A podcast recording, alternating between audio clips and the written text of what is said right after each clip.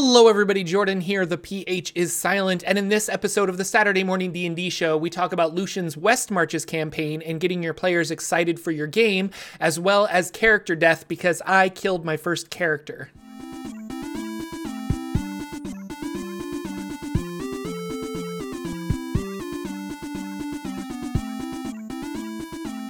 Hello, ladies and gentlemen. My name is Jordan with a silent PH in the mo- middle, and welcome to the Saturday Morning D&D show. I am joined always by my wonderful co-host Sir Lucian over at Sir Lucian Gaming. Say hello, sir. Hello. I think you were about to say uh, a PH in the morning. A PH. in, I know. PH like I, I think in my mind, I'm like, oh, I usually say it like this. I'm gonna say it slightly different, uh, and it, it messed up it, the yeah. the circadian rhythm of my brain. Um, yeah, that's weird. So anyway, but we're live. Um, so we're thank live. you everybody for coming out and listening or watching us live on Twitch Saturday mornings at 9 a.m. Pacific time. Um, yeah, there is not a ton of D&D news, but we seem to have done a lot of D&D stuff. So I'm hoping that this will be a good show of discussion and back and forth chit chat. Uh, so yeah, but in this is older news, but it's something I wanted to talk about because I've been thinking a lot about Eberron. Is that they're going to do an Eberron Adventure League storyline, um, and we knew about this, but excuse me, what I didn't know about is that uh, they're going to do basically eleven different uh, scenarios 11 different um, games that you can play in, and they're each for each level. So the first one is going to be a prologue of like basically a zero level, level one kind of thing. And then they have, and then next week they'll release a level one. And then the week after that, they'll release a level two adventure and a level three adventure going all the way up to level 10. So if you are interested in Adventure League and your stores are doing Adventure League, and you can kind of commit the next like 11 weeks it would be really cool to sit down and be like, yeah, I want to do this uh, Eberron campaign.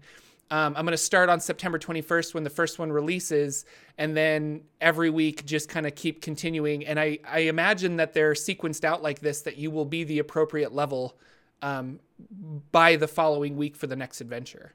Uh, otherwise, why release them like that week after week? Because the Adventure League has a new leveling system of like points and stuff. So mm-hmm. I don't know. So I was like, I am really interested in this. I didn't get to go to Adventure League this week, but like I'm really excited for September when the new storylines release, and I hope that my store picks them up and does them. But yeah, and I know that that was a big talk on ours. I know we'll get to kind of what we did this week, but in my Adventure League game, that was one of the things we had a quick talk with our GM about or our DM about was season eight's coming. It's obvious yeah. there's some big rule changes happening, and what is the timing on that? Like when they drop it, are we all all of a sudden in season eight? Do people still play season seven at your game stores until a certain date? Is there, you know, so he was uh he's keeping an eye on a Reddit thread um, for D and D, and he's asked that question about when's the cutover? When do you when do you fully engage the season eight? And I'm assuming it's when they do their release of it. Yeah, and um, it starts happening. So I think well, it's a big change because we're going to see XP change and we're seeing reward change. And those are mm-hmm. two really big things to to change for this next season. So i think it's going to be uh, a really cool thing. And I, I think me and jordan even as a show we're going to be in a lot of that um, from our standpoint. So hopefully we'll be able to bring you at least the way we see it as players or maybe even gms coming up. Because i know one of the things i've got on my list of bucket list things to do is i want to do gming of um, uh, Adventure League Adventures. So I want to become mm. one of mm. those DMs that do that to try that because I want to know what it looks like from their side too. Yeah, right? you know, there's a lot of cool adventures and stuff, but I want to do it like full on the way they're explaining it. So run their adventures for this season mm-hmm. for these players, not necessarily grabbing stuff from other places or going back to other stuff, but just play the way they just so I get the feeling of how should this work if somebody jumped into it today they never knew anything about Dungeons and Dragons. They jumped in, they did Adventure League, and here's how it goes. So yeah, just to give you that experience. And you want to do that online? I take it. I probably will because yeah. everything I do is online. Why yeah. make it easy on myself and just play? no, and I, I was actually yeah. thinking I think it would be easier to do it online with a consistent group of people as opposed to trying to go to a game store and then getting an inconsistent group of people. Um, mm-hmm. Dungeon or Adventure League is designed to have people just be able to jump in and out. But in all honesty, I feel like it works better. And maybe it's just Dungeons and Dragons works better when you have a consistent group of people that can regularly meet. Uh, so, but the new changes are interesting. Like you get points instead of experience points, you get like level up points um, for every hour of gameplay that you take part in uh, Adventure League. And then the reward system is different too that you you gain like reward points that you then spend to get magical items. Um, not from necessarily a list but if you find a magical item then in the game players can spend their points to get that magical item. So i think it takes out like if i've been playing a long time and i have a lot of these points and this magical item drops in this game i can spend those points to get that magical item and maybe the guy next to me who this is his first session, he doesn't have the points. So it kind of rewards the player who's been playing longer to get the magical items. And then I was watching a video on this that apparently there was a problem with dungeon masters uh, who would because if you if you DM Adventure League, you get a character that you can then use experience points as a dungeon master to level that up, and then you go to um, conventions and stuff, and you play in conventions with this character that you've leveled up, but you've never actually played it um, because it's all Dungeon Master experience that has leveled up this character.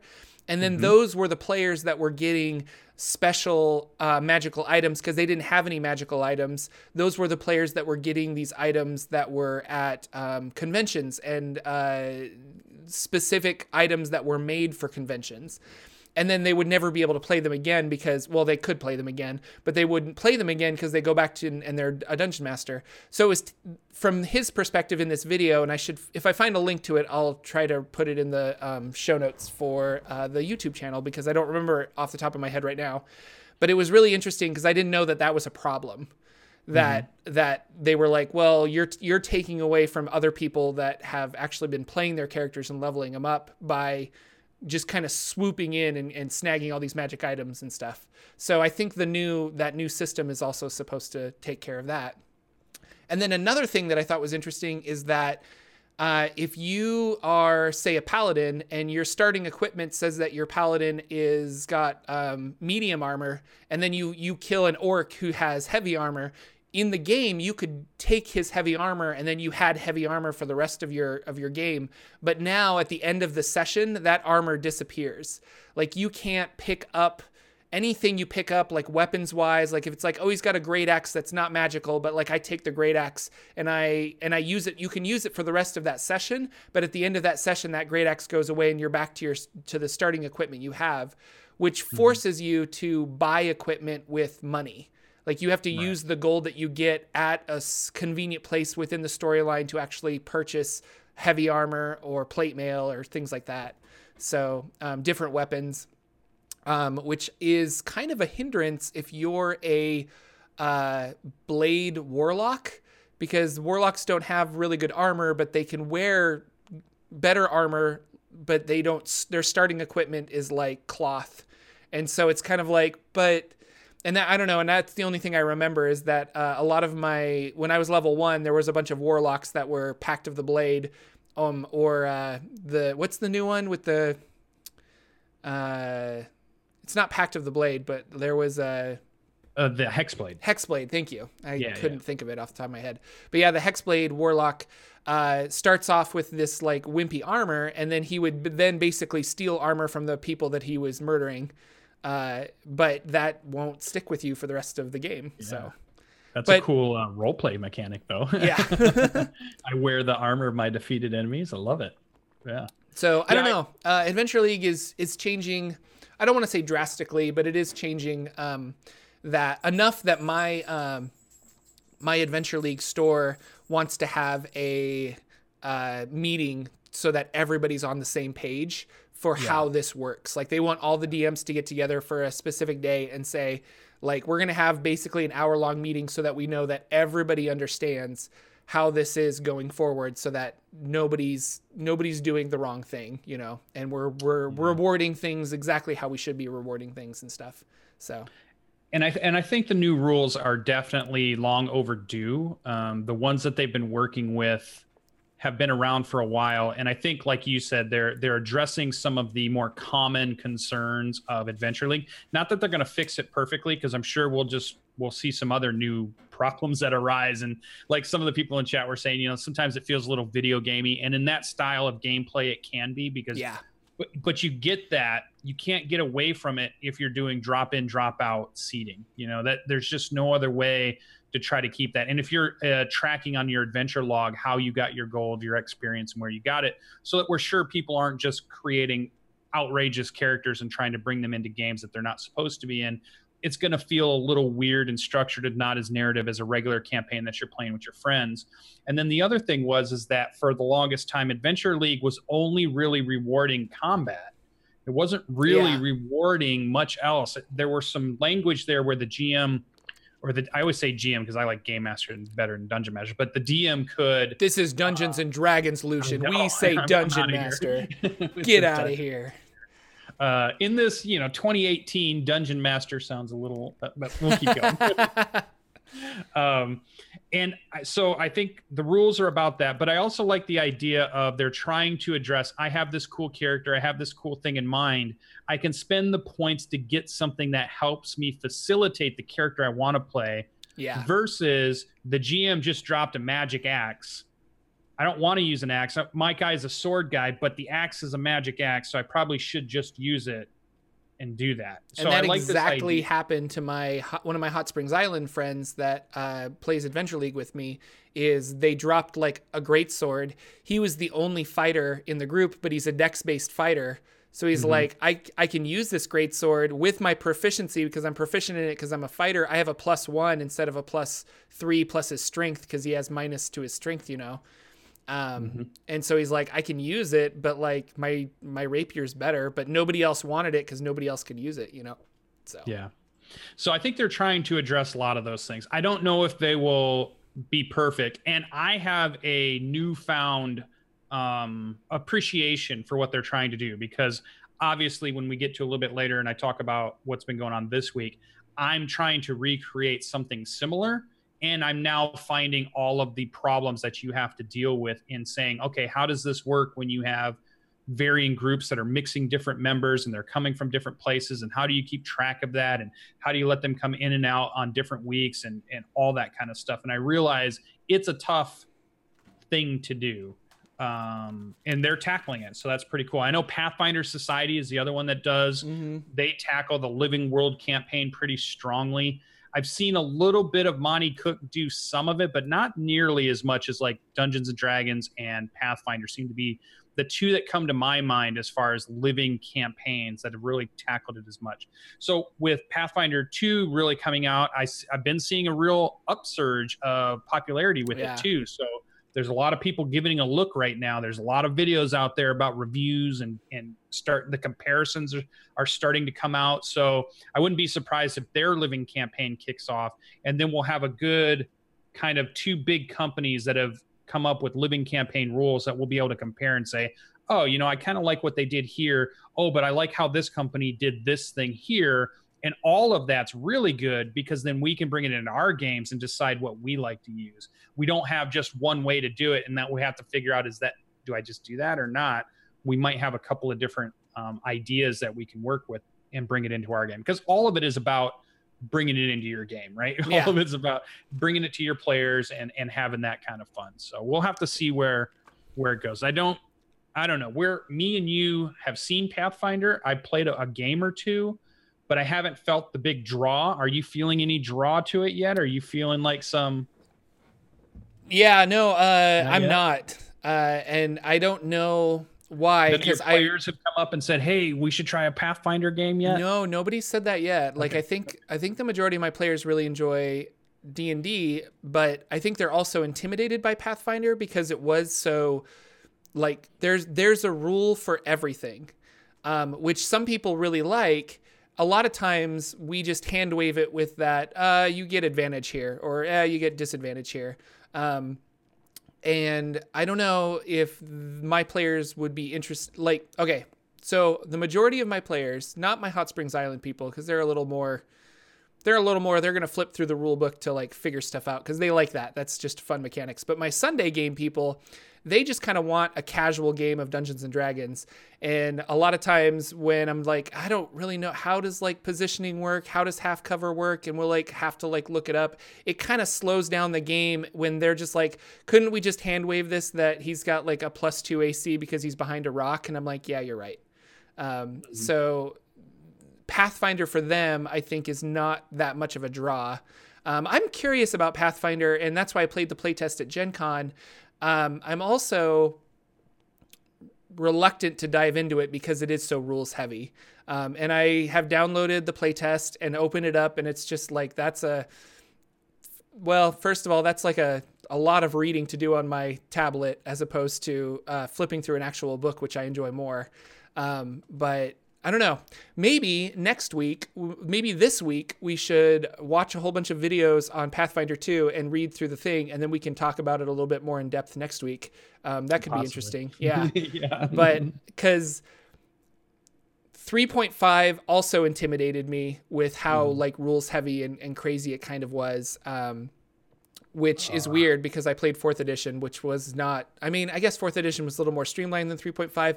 I don't know. I went from Advanced Dungeons and Dragons to the first time I played D and D to fourth edition. So I kind of just skipped uh, the 3.5 era, and yeah. thus, but the people that were really invested in 3.5, I think it was a natural transition to go to Pathfinder. Um, mm-hmm. Whereas I don't feel playing fifth edition is going to be a natural transition to playing Pathfinder 2. Uh, no, so yeah, yeah. that might hurt Path Paizo as a company. I'm not sure. Uh, or do they have enough fan base? I mean, they were number one during the Dungeons and Dragons fourth edition area. Paizo was the number one role playing game. Um, and from a selling point, they were mm-hmm. selling more than fourth edition was. But will that carry on uh, until fifth edition came out and then Dungeons and Dragons was back on top? So uh, I don't know. It's really interesting. And but uh, yeah, sorry. Going back to your initial question, I don't have that draw. Like, yeah, there's not I like I I just haven't been really been like, wow, I'm excited for this. Like, I'm just kind of like, oh, cool, another role playing game.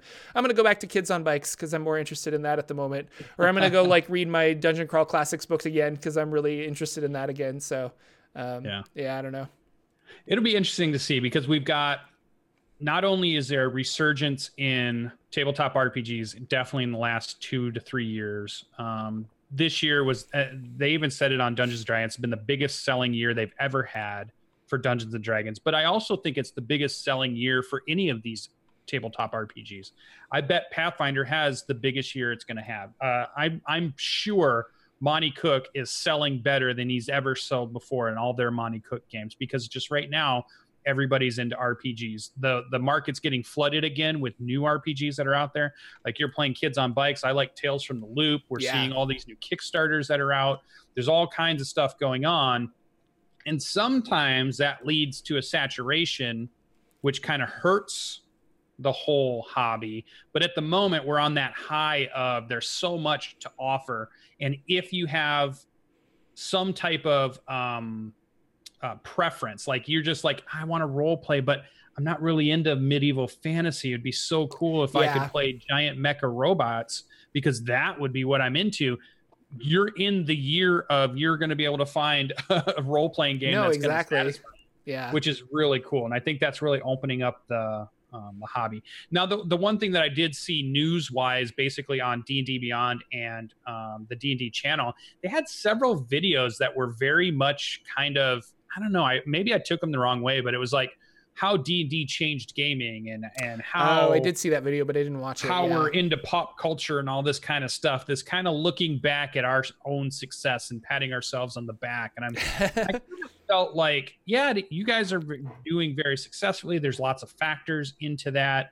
Um, but you you also want to be a little care. you always still want to be humble right you always want to be the humble humble person when you're doing that you got to be a little careful about you know how you've changed this or that. I think it's more about how media and and pop culture has changed the role playing game versus it was a d&d book that that changed everything itself. It was i think that was different. Twitch could maybe make that video or youtube could make that video about how they've really changed or helped resurge this whole phenomenon. well and that's that's a i mean that's a huge to to put it just on Dungeons and Dragons because nerd culture in general is huge now. Like yeah. the the kids that grew up with comic books and Dungeons and Dragons and anime and things like that, they're now the running companies are doing doing entertainment stuff and and so that's why there's a resurgence. Like there's a reason that we have all these Marvel movies now cuz the the directors and the people and the actors grew up with those comic books are now the ones that wanted to make that because they loved it so much as a kid.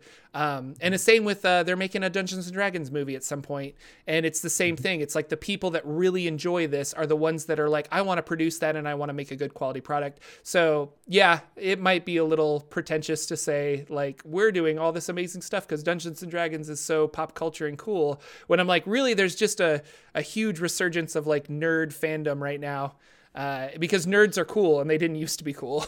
so, yeah, yeah, geek is cool. Yeah, you know, watching animes, playing JRPGs, playing gaming of any type. It's yeah. not.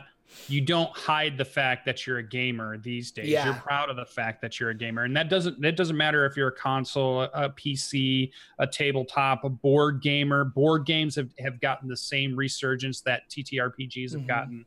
Um, and I was I'm researching a video right now, and I would even argue that the MMO genre helped Dungeons and Dragons because people like they like the fantasy aspect of MMOs, but they miss the connectivity with actual people, and so mm-hmm. they like the MMO market has gone down. I mean, I'm sure WoW is still oh, doing yeah. great, but like it's not near what it was in 2004, 2005.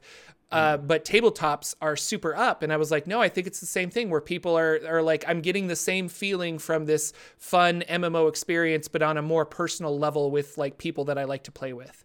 And yeah. so, yeah, I don't know. Like that. I mean, that's a whole video essay right there that you could like. it's a th- yeah, so. it's like a somebody's college thesis. Yeah, some, yeah. yeah. I'm sure people are writing on it right now.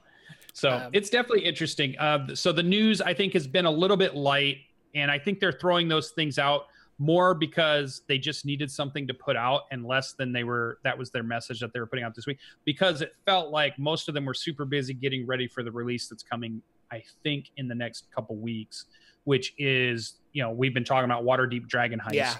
It's just around the, the corner. cover, yeah i saw the cover in the book for um the the Mad Mage, Dungeon of the Mad Mage. That looked really cool. Big red, bright book, and I thought that's going to be super fun. And I'm I'm interested to see the the modern day Mega Dungeon and how they're they're tackling it. And for me, all of these things always seem to be a way because I'm creating so much right now on my own, and I'm trying to do things that are homebrew or maybe a mixture of, or I'm playing. But I'm always looking at how are they doing it just to get an idea of okay, I see the way they tackle things or I see the way they do things and I can pull little pieces out and say, I kind of like what they did there, but here's where I want to put my twist on it.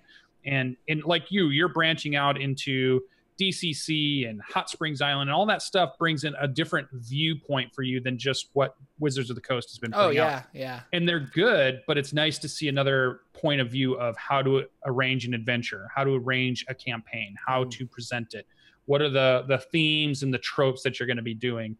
And, and i felt like right now i'm in this point of going out there and finding more third party um, products to get more exposure than just you know the main company main line um, stuff that's out there. Like jetpack 7's been putting out a lot of cool stuff and i just like oh i like this. And I, there's a lot of creative people out there and, and I'm, yeah. I'm forgetting that there's droves and droves of stuff on DriveThruRPG and dms guild that you can go out there and you can get and it's really good quality stuff not made by major companies. Yep. Made by people like you and me you know yeah. so that's that's super cool.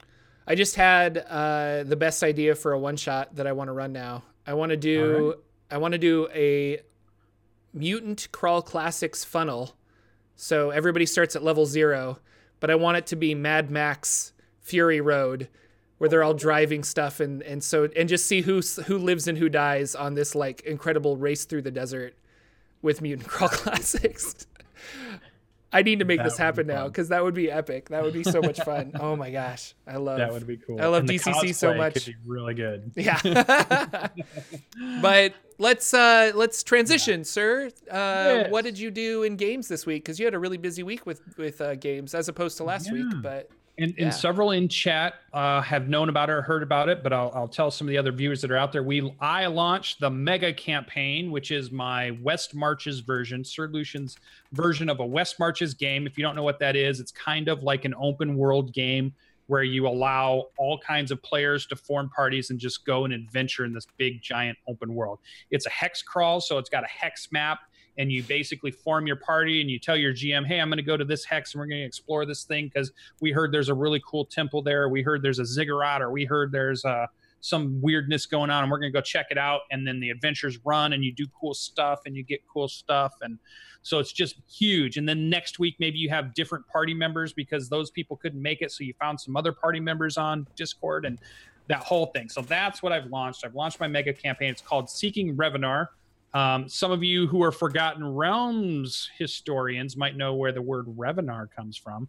I don't think Jordan's done a video on Revenar yet. Jordan doesn't know, and he's a Forgotten Realms historian. yeah, it's it's the continent over across the ocean oh, from the right. Sword Coast all the way over above uh, Maztica. Mm-hmm. There's another word they used for it too. That there was two things they called it. Uh, Revenar is one of them. Forget the second one. I had it written down somewhere, but I forget. But I've been using Revenar because I like the name of it. Um, and so I've put my players out over there, but I've built my own map. I've built my own world. I've populated it with all kinds of crazy stuff that they don't even know. Um, there's factions vying for things going on in the background, and they're going to play this game. And what's cool about this, why do I call it a mega campaign? Because not only do I have a group who was my play testers that have been running it, they did the pre-West marches. So if you watched any of the other Saturday morning D&D shows, you've heard me kind of talk about my pre-West marches. That group is now officially created brand new characters, had their very first session on Monday night, and they made it from Waterdeep to the island. They're the only ones that I did the the transition from the regular Sword Coast over to where Revenar is. Everybody else is just going to start at that Port right. Bastion is where everybody's starting. Cool. Um, so we did that kind of cool thing where we started out we let their characters talk and they're going to play every single monday night starting at 8.30 p.m eastern being streamed. And it'll go to youtube this group um, we got cameras we got microphones for everybody. I hadn't streamed this before because they were a group of friends. They weren't like online people because normally when i create games i go and find a bunch of online people. We bring them together and we play games and we put it online. We stream it because they're already kind of streaming savvy in a way or youtube savvy um, but this group wasn't. But we've got them all up and running, so it's now you're going to get to see that home group get to play, which is cool. But the even more exciting thing is we already have lots of people coming in and wanting to play the game, and you two in chat could play in this game. Mm-hmm. All you have to do is you send an email to seekingrevenar, all one word, at gmail.com with certain information. And I'll go ahead and put a link in that shows a document to show you everything you need to know about yeah. jumping into this game. And you can jump in and you can create a character and you guys can form parties and you can look for an open space for me, the GM, and you can grab one of those first come, first serve. And I'm going to run you through, and you get to also be in this world.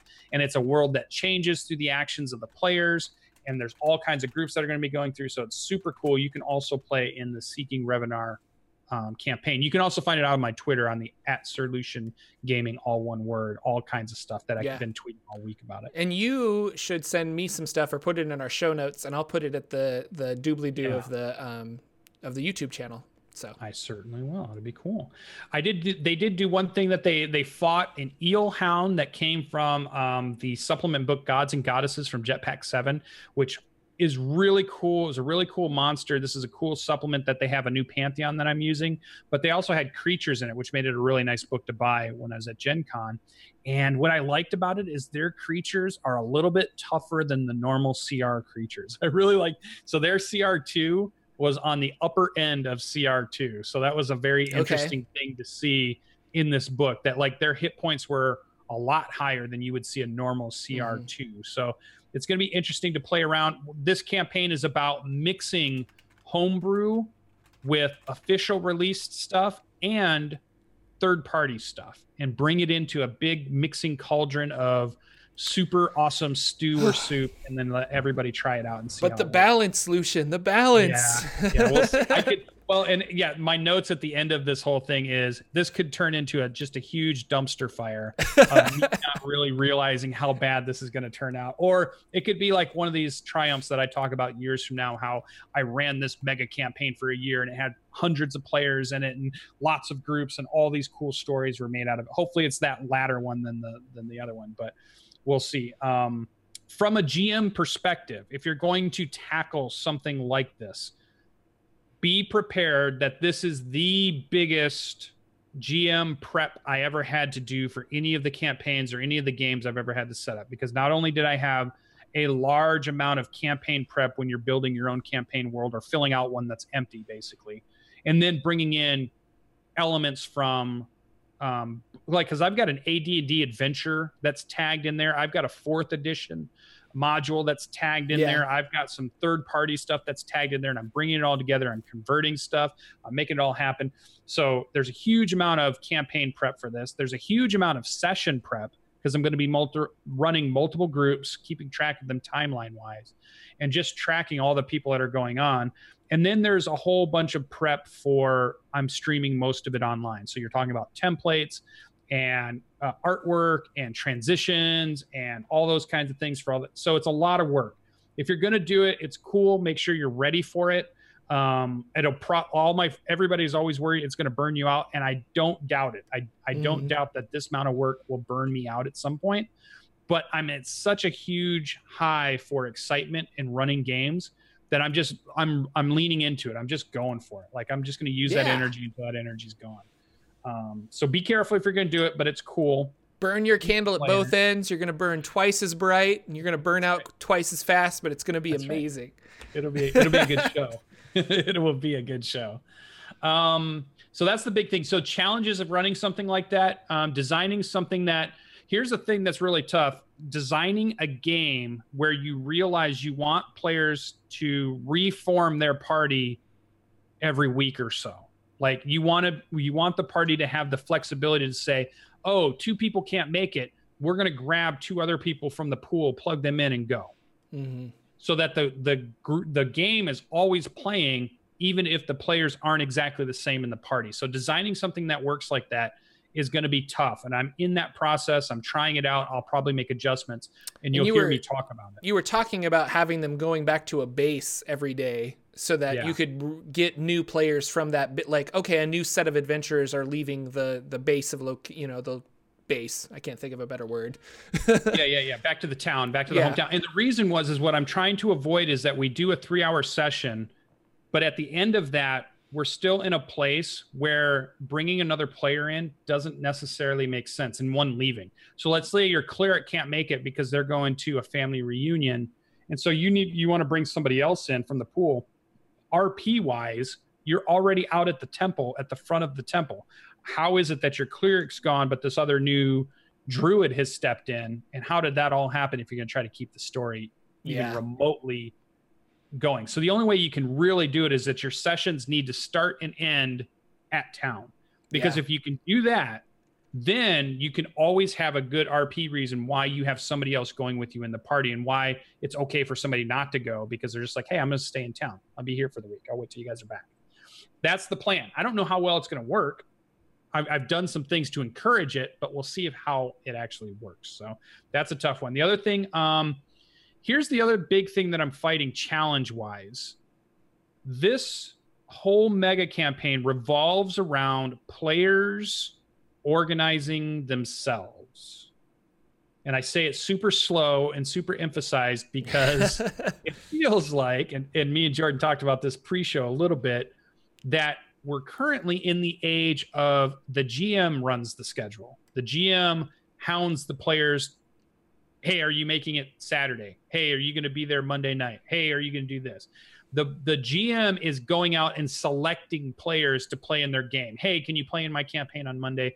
I'm going to get this person, this person, this person. It's not the players organizing themselves and then finding the GM to meet that or say, hey, okay, we're all together. I'll call over to GM Jim and find out if he's going to be able to run for us or or she's going to be able to run for us. Because um, I felt like it, it has been that way in the past, mm-hmm. but it doesn't feel like that way now. And like I'm sure your games. What about your games? Are are you well, person running it? So my Sunday game is definitely Jordan hounding my players to play. Um, and I and mostly because we don't have a, a set time that we play on Sundays, so it's usually like, hey, does this Sunday work? Does this time work? Um, and then people will be like, well, I've got rehearsal or I've got this, so I need to be in the morning or I need to be in the evening, um, or I've got work early on Monday, so if we could play at like three o'clock as opposed to seven o'clock, that would be awesome. Um, and it has been mostly Jordan facilitating that because Jordan wants to play a game and it's always kind of been like that with me where it's like I realized if I wanted to play D&D I was going to have to be the one that was the dungeon master because none of my other friends were interested enough to be a dungeon master but they were willing to play um, my Hot Springs Island game is completely different. Those guys are like, hey, are we playing? Are we organized? Like, I'm available this time. And we've kind of set that we play six o'clock on Tuesdays. Um, don't stalk me, but that's when we play. Uh, they they uh, they very much organize themselves and then kind of check in with me to see like, are we good to go? Um, and that's been really cool. It's been really awesome to have players that are super excited about playing mm-hmm. and that they're they're really like wanting to just like they want to play. And so as opposed to my Sunday game, I don't want to say it's like pulling teeth, and it really isn't, but like it's not a it's not a priority and they've got a lot of other stuff going on in their lives and so it's kind of like well when we can fit it in it's a lot of fun when we can fit it in but mm-hmm. uh, it's really nice to have players that are super excited um, and trying to organize it so i don't know it's it's like back and forth uh, yeah. It's just two different types of people, I think, and two different types of, of maybe levels of commitment, I guess, mm-hmm. or mm-hmm. or or just excitement about the game in general. And I feel like my Hot Springs Island uh, players, they're as excited about Hot Springs Island as I am. So it's a really good fit for the both of us. So yeah. yeah. And so I think that this style of game that I'm trying to play, the West Marches was kind of built on one of the the pillars that it talks about. Yeah. Is it's a game that encourages players who organize themselves and the people who are going to get the most out of that campaign, that style of campaign, are the ones who are organizing themselves into parties and going out and exploring this land. And I'm following that. Like I'm not goading anybody. Like at at on Thursday this week, when I hadn't gotten a request from any of the party members or party somebody to say, "Hey, I'm a party leader." And I've got a group of four people, and we want to go do something. By Thursday, I hadn't gotten an email like that. I posted on on the forums where all these people are creating characters. I'm like, hey, you guys got to tell me within two days that you're going to do something of a scheduled time or you can't grab that slot and it's up to you i'm not the mm-hmm. one who's going to organize you. I'm not going to find out and check in with you guys every single week to say who's the group who's going. I'll match everybody up. I'm waiting for them to do that. So i think it'll take them a little time to figure that out. And i think the players who are excited and want to be playing a lot they're the ones who are going to jump on this because it's first come first serve at this point. So yeah. we'll see how that goes um, so that's an interesting thing. It um, is. It's a really interesting campaign idea. Like I, I, I feel like this is a fun experiment that you're doing, and yes. I want to see how it works out for just like I don't know for future Jordan projects. So yeah. Yeah. Um, the other thing, stay organized on a much bigger scale. Uh, when you're tracking your campaign, you're usually tracking your party. You have your part, your notes, and you know what's going on. This has definitely been a bigger endeavor to say, wait a minute, I could have five or six or seven other groups running at any given time throughout a week. Mm-hmm. That's a lot to keep track of. Um, so I've had to really come up with better organizational skills. I'm using OneNote, which I'm finding is fantastic for keeping me organized um, and keeping things where I can get to them easily and try to keep up on everything. So that's been really good for me. Um, if you guys have other ways that you're keeping track of your campaigns where you have a lot of notes and a lot of things and, and things that help you, definitely tell us about that in the comments in the uh, if you're listening on youtube or even here in chat you can give us some the ways you're um, organizing your campaigns and keeping track of them. And then that's those are the big challenges of, of doing something like this um, creating the maps updating the maps those kinds of things. So we'll see how that goes. Cool. Then I played Tomb of Annihilation, which is my adventure league game, and we kind of touched on this already, so I'll probably skip past it for the most part. Um, but we did have the discussion about season eight and how that's going to affect us. I'm excited by it because I think it's going to allow my character to get some magic items that I think he needs to be a good character. Um, because I am kind of like a I'm a two weapon fighter barbar- barbarian. So there's going to be some things that are going to help that character really stand out. And now I'll be able to purchase them with my points, which I think is really cool. We did just get to the lost city of Omu for Tomb Annihilation, but that's as far as we got. And we did introduce our brand new player, uh, although to our campaign, she's been playing all over the place. But Nox Noxua um, has been playing on a lot of games online, and she joined our cast, and that was really cool. We're up to four player cast at this point, and I think we had a really good session bringing somebody in and um, that's fun because there's always that weirdness. Like if you're going to join an already, we kind of had this talk a little bit um, with that cast was this weird. If you're going to join an already set group and you're the person coming in from the outside, sometimes that's hard to do. Yeah, and sometimes it doesn't work out. Like you're just like, ah, oh, they just they're just too tightly knit for me to try to fit in with that group. But hopefully, we made her feel super welcome, and she's uh, hopefully she's going to feel just as a part of the group really quickly, and we can run with that. Uh, the only other thing I was going to point out for my schedule, um, it's going to happen tonight. It doesn't happen yet, but it is going to happen tonight. I am going to be running a Cypher System game yeah. in the Predation world, which is jumping back 65 million years in the past, but we bring technology back through time travel and we go to prehistoric times with dinosaurs and technologies and lasers and all kinds of cool stuff. Now, last gonna... week you were prepping this, right? Or you yes. were creating characters with people? Characters. Okay. Yep. So now yep. you're actually going to be running the game. So yep, tonight. Nice. Yeah. yeah. And I, really I popped in a little bit. You were streaming that and I popped in and, and watched a little bit and it looks fun. Like I just, I don't know. I like absurd things. So the fact that people have like laser cannon raptors that they're running around on, like it just seems yeah. really exciting. yeah, it was really cool. And everybody gets a companion dinosaur oh, this so cool thing. So that's that brings in a little bit of something cool, I think, for everybody. Um, and I've got these really cool ideas. I don't know if any of them are watching. I, I don't know. Is D and D Elise in there? I was looking through chat. I didn't she see her. Maybe be. she didn't show up this morning. That'd be good. I have this idea that I'm loosely going to do a storyline that's based on Cujo from Stephen King. Okay. That's all. I'll, that's all I'll give. I, I I came up with this idea of how could I do it, but it's with dinosaurs and prehistoric times and technologically characters and all kinds of stuff. But I was like, oh yeah. And then exactly, Skull Dixon is right. If he, anybody has been watching me in the last two days on Steam, they would have seen I've been playing Ark Survival Evolved um, on Steam, which is the best game if you want dinosaurs and technology mm. and that whole kind of thing that's really got me pumped and really got my brain just moving on all kinds of cool things we could do storyline wise for this if it really works out really well it may be one of those ones that i eventually want to do a mini campaign maybe not like a long term campaign but definitely one kind of like a lot of the shows you've been doing where they do maybe a six or eight episode run mm-hmm. so you get a good feel it's not necessarily a one shot but you do get a good story arc and a good starting ending place. I might try to do that if this goes really good tonight because this this whole predation uh, story and world that Shanna Germain created from Monte Cook Games is a very interesting and fun world, and it brings several things together that I love, which is dinosaurs and technology. So sweet. I think that's cool. So definitely check that out. That's going to be tonight at. I think we're getting everybody gathered around 8 p.m. Eastern, and the stream might actually kick off around 8:30 ish, or maybe sooner. That one will be a little bit more nebulous as we get everybody in and we get all the things set up and running, but we'll be in chat and we'll, we'll guys keep it going. So if you're around, you can come back by and check that out tonight. Uh, even Monte Cook retweeted it out, so that was really cool. They're really good about supporting the games that people are running from their company using their systems, so that I really like that. Um, and I like when a company reaches out and says, "Yeah, these here's some other things that you can watch this weekend using our game systems." So I thought that was really cool. I really like that as a company. So, but what did Jordan do this week in role playing games? So many things. Well, you were talking about uh, new uh, Felix. Oh my gosh! Sorry. Don't do that. He's playing with cords. Get out of there! Come on. You're the worst. Um, I just saw that cord move and I was like, oh my god, cat, no.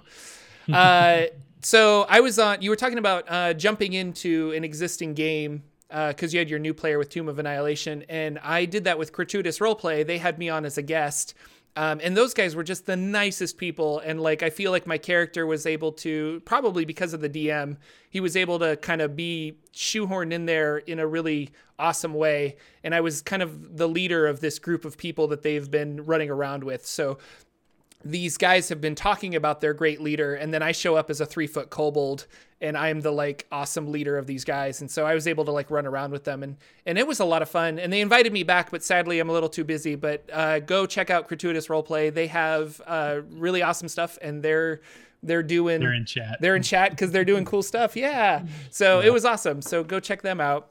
Um, but the big thing, I guess, I wanted to talk about is uh, Hot Springs Island because we had a character death. Um, so yes. it was it was so sad. Uh, so my players are visiting this ogre witch named Bavmorda. They've befriended the Night Axe ogres um, in kind of Hot Springs Island is really open ended with what side you want to pick. Like there's there's conflict happening on the island, and you can choose a side, and there's not really a right or wrong answer. But they've decided to kind of befriend these Night Axe ogres um, in retaliation to this this guy named uh, Svarku, who's kind of like running the island, and he's an evil. Well, we say evil, but he has he we'll call him evil, but he's this evil Efreet kind of guy that's greedy and what have you. Um, they are they decided that they they they're enslaved by this Martel company and they want to they decided that they wanted to signal the boat and have the boat kind of come over to sell some things back to the Martel company that they've gathered while they were here. They have some red crystals that they figured out that they can cast spells into these crystals and then break them open so it's a way for them to get extra spell slots with these crystals.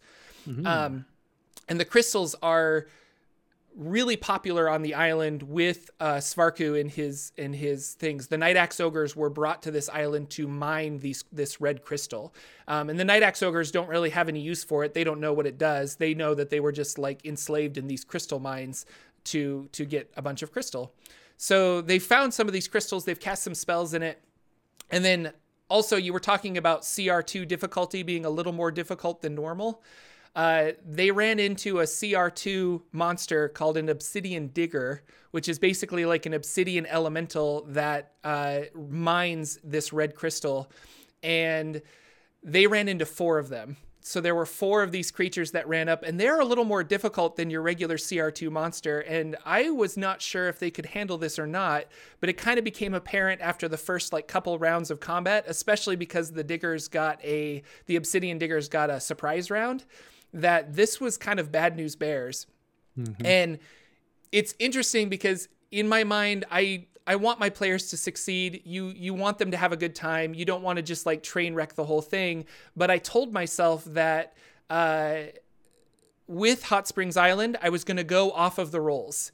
Um, so when I rolled an encounter, it's like this is the random encounter that kind of happened. They need to figure out whether they need to run, whether you know, like the the players really need to understand that the island is dangerous. There could be a really easy fight, or there could be a really difficult fight.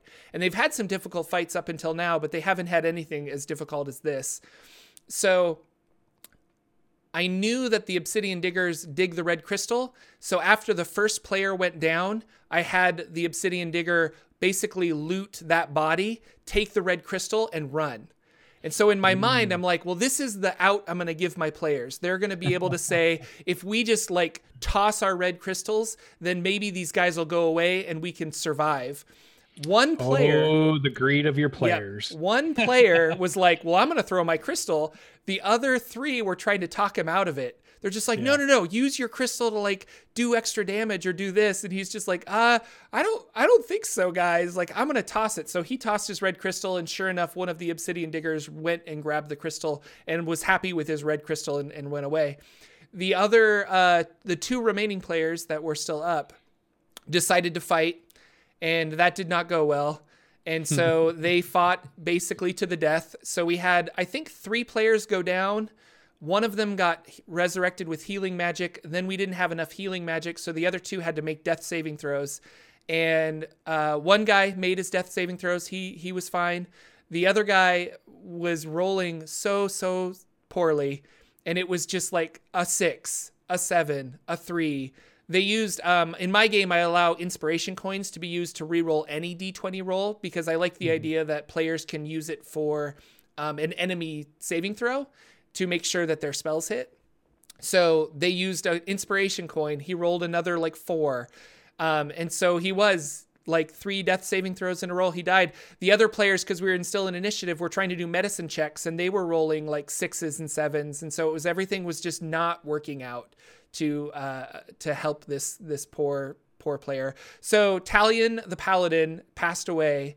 Uh, this is the first time I've ever had a character die through death saving throws. I've killed players in Tomb of Tomb of Horrors, um, but never. That was just like you fall in this pit of acid, your body can't be recovered, you're dead, there's no chance of getting death saving throws. This was like through the mechanics of the game, somebody died.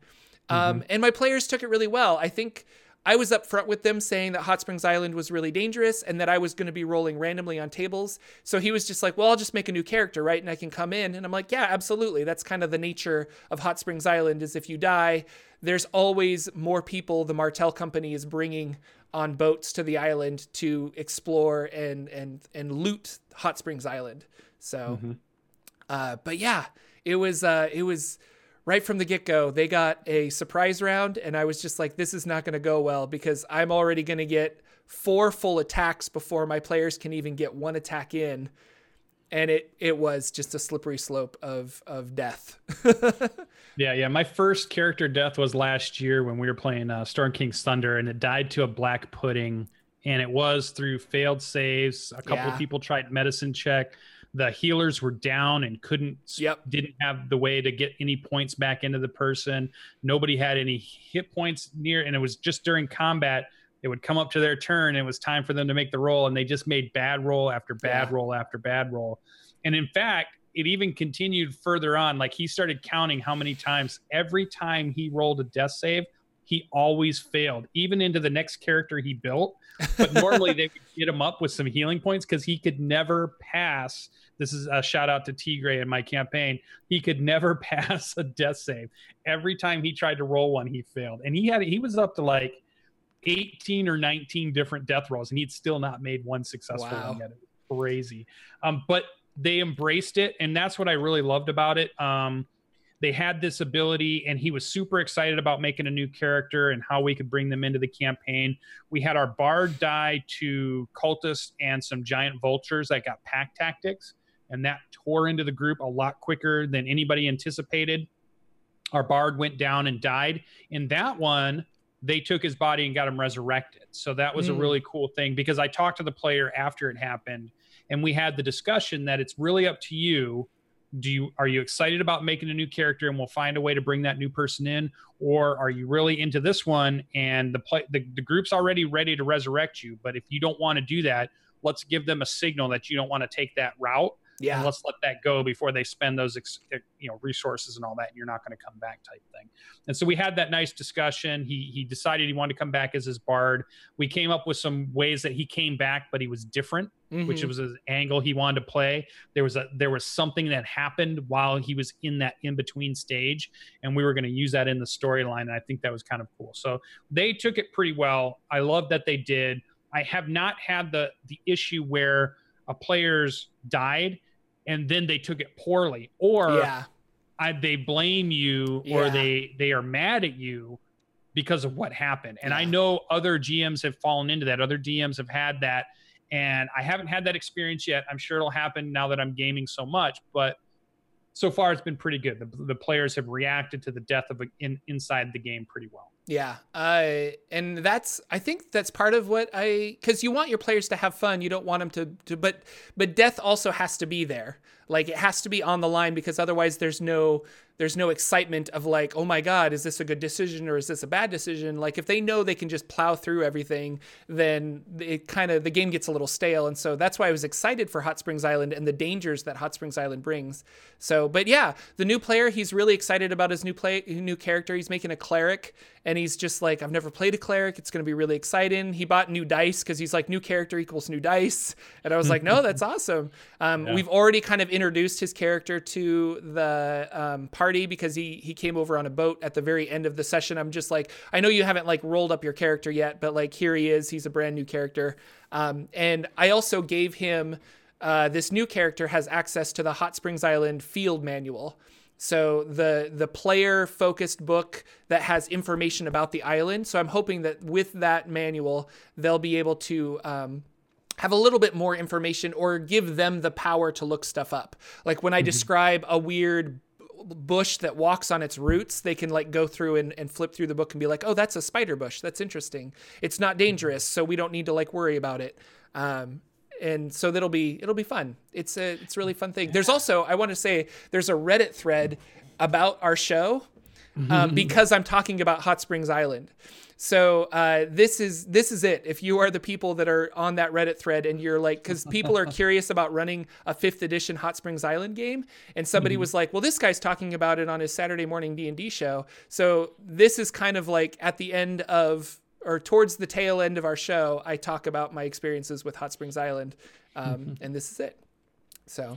Yeah, there's a book like that. Uh, you can get Volo's guide in Tomb of Annihilation, the Adventure League, and we I think you buy it for like 50 gold or oh, something oh, while cool. you're in town and it has been invaluable. It's something that i'm thinking about putting in in a lot of the games i play too because it allows the players to see something deal with it but then eventually go back and open the book up and say what the heck was that thing? Yeah yeah, yeah. What, what is this thing?